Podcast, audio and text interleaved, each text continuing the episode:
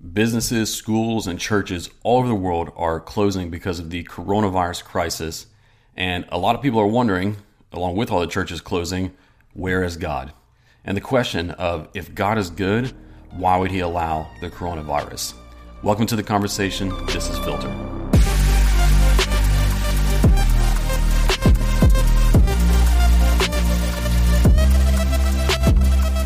Hey guys, my name is Aaron Shamp, and I just want to thank you for joining us for Filter. This is a podcast where we seek to equip you with biblical clarity to live in our chaotic world. As of today, uh, as of the time that I'm recording this, worldwide there are over 3 million cases of COVID 19, and along with that, we are at almost 250,000 deaths across the world from this virus. Uh, here in the United States, we are approaching uh, 63 to 65,000 deaths here just in our country. And I know that depending on what state you're in, uh, each state has its own list of cases and fatalities. And, uh, and then in addition to that, we have all these other crises coming up. There are economic issues coming up and societal issues coming up, even more and new divisions among politics. And it's just a crazy time. This pandemic has really rocked our world. And what I want to do in this episode and in the next two is guide you through this question of if God is good, why did he allow this? So, we're going to take a couple of episodes to go through this topic and this question uh, for me to provide you a defense. Whether you are a Christian who is wondering this or who has been asked this, or whether you are someone who's not a Christian and you are wondering this, you're considering if there is a God and if he is good, why would he allow something like this to happen to us? Like I said, I'm going to take about uh, I'm going to take three episodes to do this. And what I'm going to do in this episode today is primarily just introduce the problem. And so, what is it that makes the coronavirus unique? I think that the uniqueness of this crisis that we're going through is that it has made all of us feel vulnerable. I think it's the experience, this, this newfound experience of vulnerability that we didn't quite have before that has made this crisis uh, quite unique and uh, something that has really rocked us, as I said before. Um, even if you're not someone who's in one of the high risk categories, it, it has definitely uh, affected all of us in one way or another. And why is that? Why is it that, that this issue, this crisis, has made us feel especially vulnerable? I think it's because of this.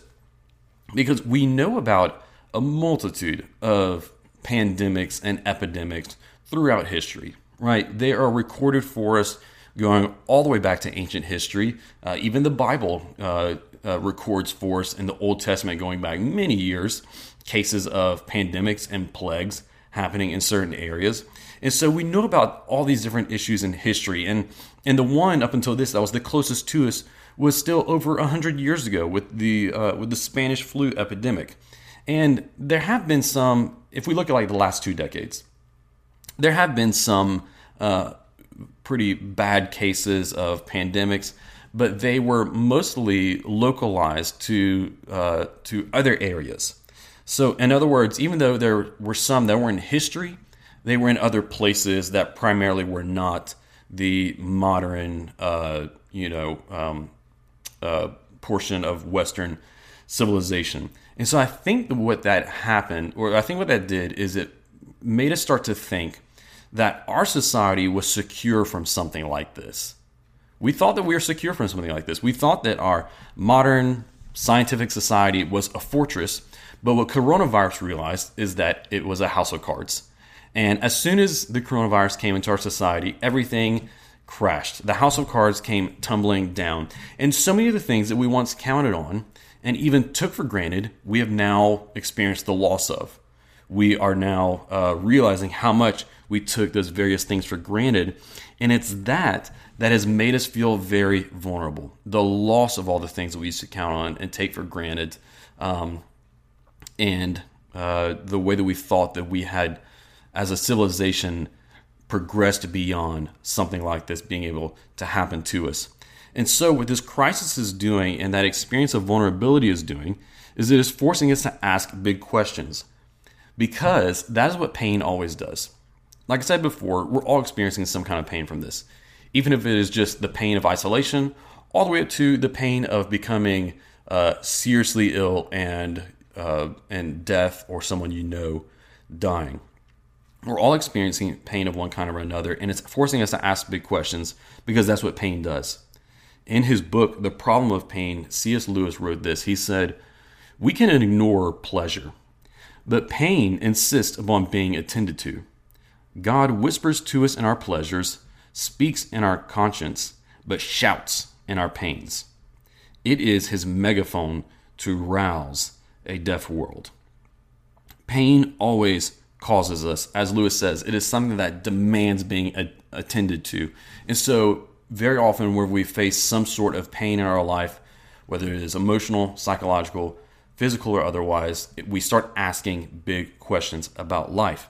And so, these big questions that we start asking because of this.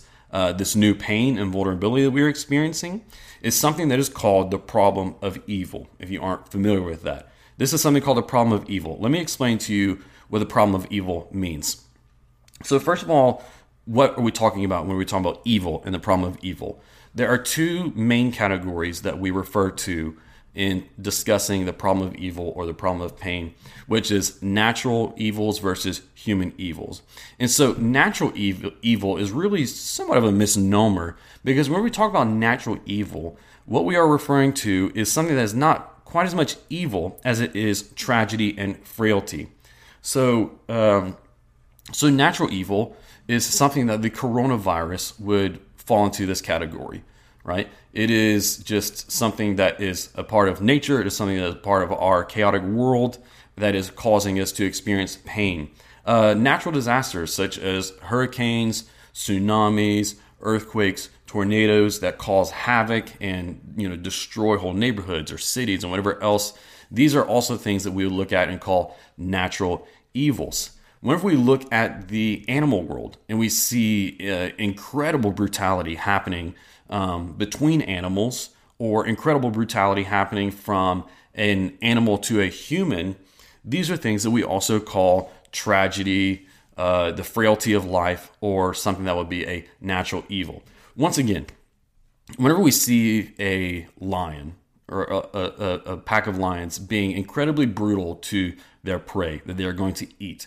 We do not condemn them for murder, right? So, really, it, like I said, it's a misnomer because natural evils aren't really a moral category. I much more prefer the term tragedy. But tragedy is still very much a part of the problem of evil. So the second category is a moral category, which is human evil. This is malevolence. This is uh, this is uh, actions of evil which are morally wrong, which are rightfully called evil, which are done with malevolent intent. This is the pain that happens at human hands in our life. Very often, what happens is you have tragedy, so something that is just a, a, a tragic or catastrophe that happens in our world, and then the tragedy is exacerbated by human evil. Let me give an example of this. So, in our case right now, we have the tragedy of the in the catastrophe of the coronavirus crisis, and then we have the human evil element come into it in panic buying and hoarding of resources and whatever other forms that might come into that. And so you can see how malevolence can exacerbate tragedy. Now, it is, let me just note that human evil is something that can be both intentional and unintentional. We actually make uh, a little bit of provision for both of those. So, very often it's something that is intentional. It can be light forms of intentional malevolence, such as lying, mockery, or so on, all the way up to something which is extreme and even systematized in a society or nation. Um, and those are all intentional actions of human evil. But then there is also the unintentional things, uh, such as car wrecks or other forms of unintentional harm done by one person to another. And so, human evil, malevolence, sometimes we can't necessarily call malevolence because it's an unintentional act of human evil causing pain. Now, I've already kind of alluded to this, but just let me highlight that very, very often we don't just see one of these, but we see both tragedy and malevolence mixing together and intensifying one another. As I said before, a pandemic can lead to uh, hoarding and panic buying or economic downturns, and it can and that that uh, so that natural catastrophe can then lead to uh, malevolent actions by governments and authoritarians or uh, bad economic policies and whatever else it can be. Very, very often we see the two mix together and intensify one another. So, this is the evil, this is the pain and suffering that we're talking about when we talk about the problem of evil. We look around at our world and we see catastrophe, tragedy, the frailty of life. We see malevolence. We see uh, unintentional actions of pain and suffering happening between people. We look around at all these things and we wonder to ourselves, in a world so full of suffering, how can there be a good God? This is the problem of evil. The classic place, uh, location that we find uh, the problem of evil articulated is in a book by the Scottish philosopher David Hume. David Hume was an uh, Enlightenment era Scottish philosopher. He was a rationalist. And in his book, he has a conversation going on between a uh, couple of fictional characters. And the character Philo says this. And so this is what is considered the classical uh, form or in location of the problem of evil. Philo in David Hume's book says uh, Epicurus's, referring to the ancient Greek philosopher, Epicurus's old questions are yet unanswered. Is he, talking about God, is he willing to prevent evil but not able? Then he is impotent. Is he able but not willing? Then he is malevolent. Is he both able and willing? Whence then is evil? Let me break it down for you for just a second. What he is saying is, on the one hand, um, is either God good but unable to stop evil from happening? If that's the case, then how can he be God if he is not powerful enough to stop evil? On the other hand, is he able to, but he is not willing to stop evil and pain from happening? Well, then he cannot be good. And so, how can a God that is both powerful and good exist in a world where there is evil and suffering? That is the question. That's the problem of evil. A little bit after this, what one of the other characters, uh, Cleanthes, I probably completely botched that pronunciation, but Cleanthes says, The only method of supporting divine benevolence, and it is what I willingly embrace, is to deny the absolute misery and wickedness of man. What that means is, is that the core of this question comes down to this issue. With all of the evil and suffering in our world, how can there be a good God? Because if we consider that question, if we consider the problem of evil, there is nothing about it that necessitates against the existence of, of God or a God in general. Um, there's nothing about evil, and there's nothing about, no matter how much suffering or pain there exists in our world, that would necessitate that there cannot be a God at all. What it really creates a problem for is how there can be a good and loving God, such as the God that the Christian worldview proclaims and in which Christians believe.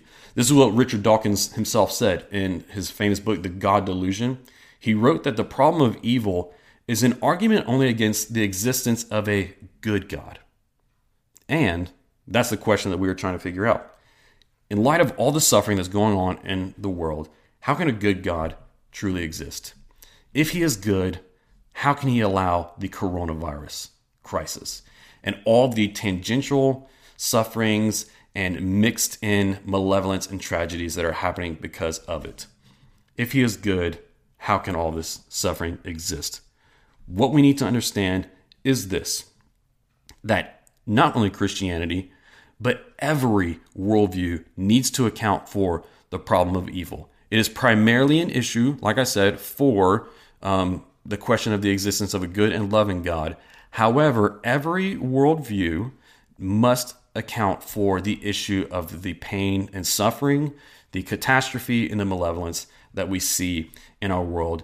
And it is that issue that I'm going to get to in our next episode. I'm going to survey our predominant worldview options and uh, survey them with the point of uh, seeing what they have to say for understanding this crisis.